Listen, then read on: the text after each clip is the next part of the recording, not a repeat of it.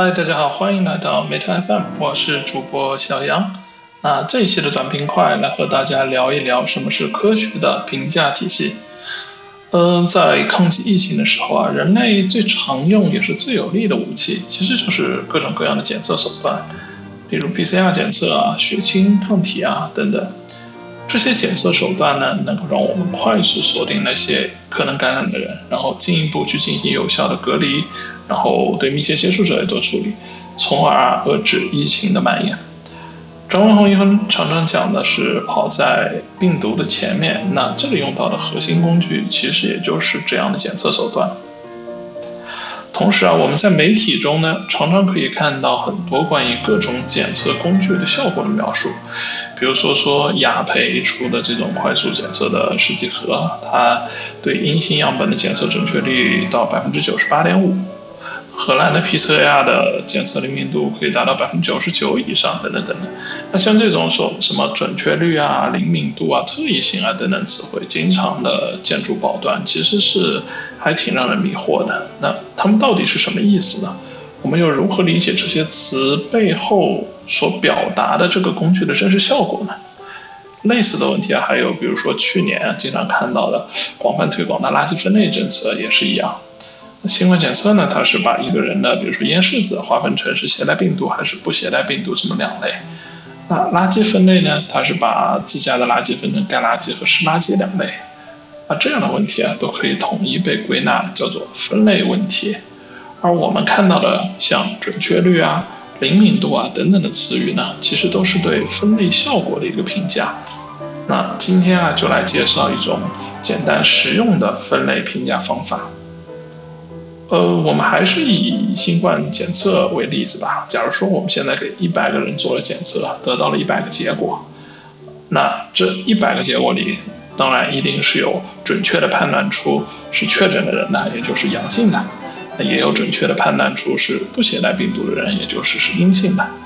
那我们就可以想到一个很常见的指标，我把那些准确判断出是阳性的人，加上那些准确判断出是阴性的人的数量啊，加起来，然后再除以总人数，也就是我们这次就一百个人，那就可以得到一个比率。这个指标就叫做准确率，英文呢叫 accuracy。这看上去好像是个挺不错的指标啊，挺好的反映了。呃，我测试工具到底准不准？它准确识别阳性和阴性的效果。但是真的是这样吗？让我们来思考一下。像我国这样对疫情控制的非常好的地区啊，新冠在人群中当然是非常非常少见的。呃，举一个已经比较大的例子，假设我这一百个人中间只有五个人真的携带病毒，然后呢，我的测试工具对所有的检测我都给出阴性的结果，那会怎么样呢？显然啊，准确判断出阳性的数量是零个，一个都没有判断出来。但是大家想，那九十五个没有携带病毒的人，确实都被准确判断为了阴性。所以说，干按照刚才的公式，我们可以得到准确率实际是零加九十五除以一百，也就是九百分之九十五。在这种情况下，一个判断了所有样本都是阴性的测试工具，显然是完全不能用的。但是准确率居然有百分之九十五。这就很反直觉了，它其实也凸显了就是准确率这个指标啊，在这样的就在新冠检测的这个情况下面啊，是显然很有问题的。那怎么办呢？我们就需要去寻找一些更厉害的指标。OK，我们还是回到刚才的例子，那我们仔细想一想，一百个检测结果，其非其实呢，无非就可以分成四组，或者说无非就有四种可能。第一种呢，就是实际携带了新冠病毒的那些人，他被检测出来的结果也是有新冠病毒的，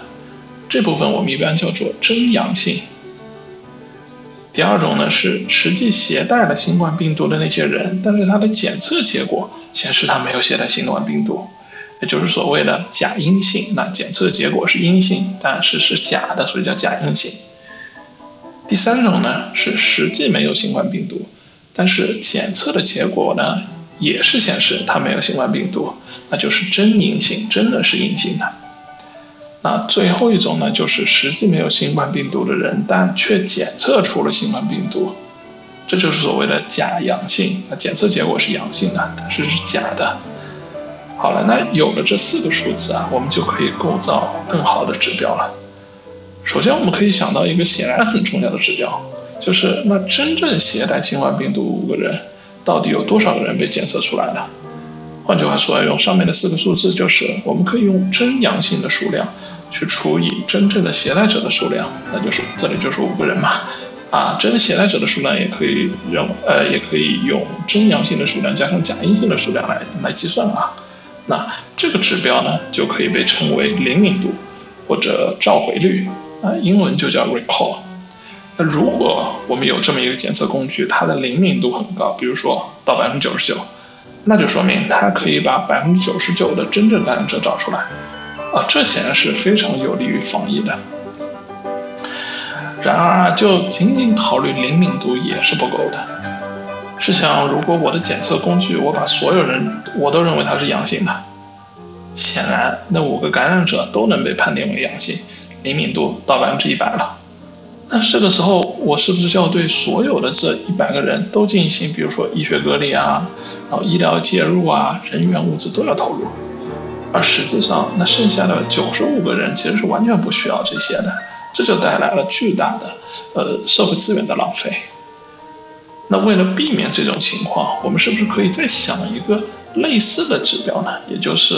那九十五个不带病毒的人里面，有多少是真的被检测出不带病毒的？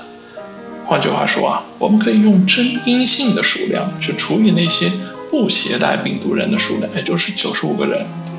这样得到的一个比例，一个百分比。就称为特异性，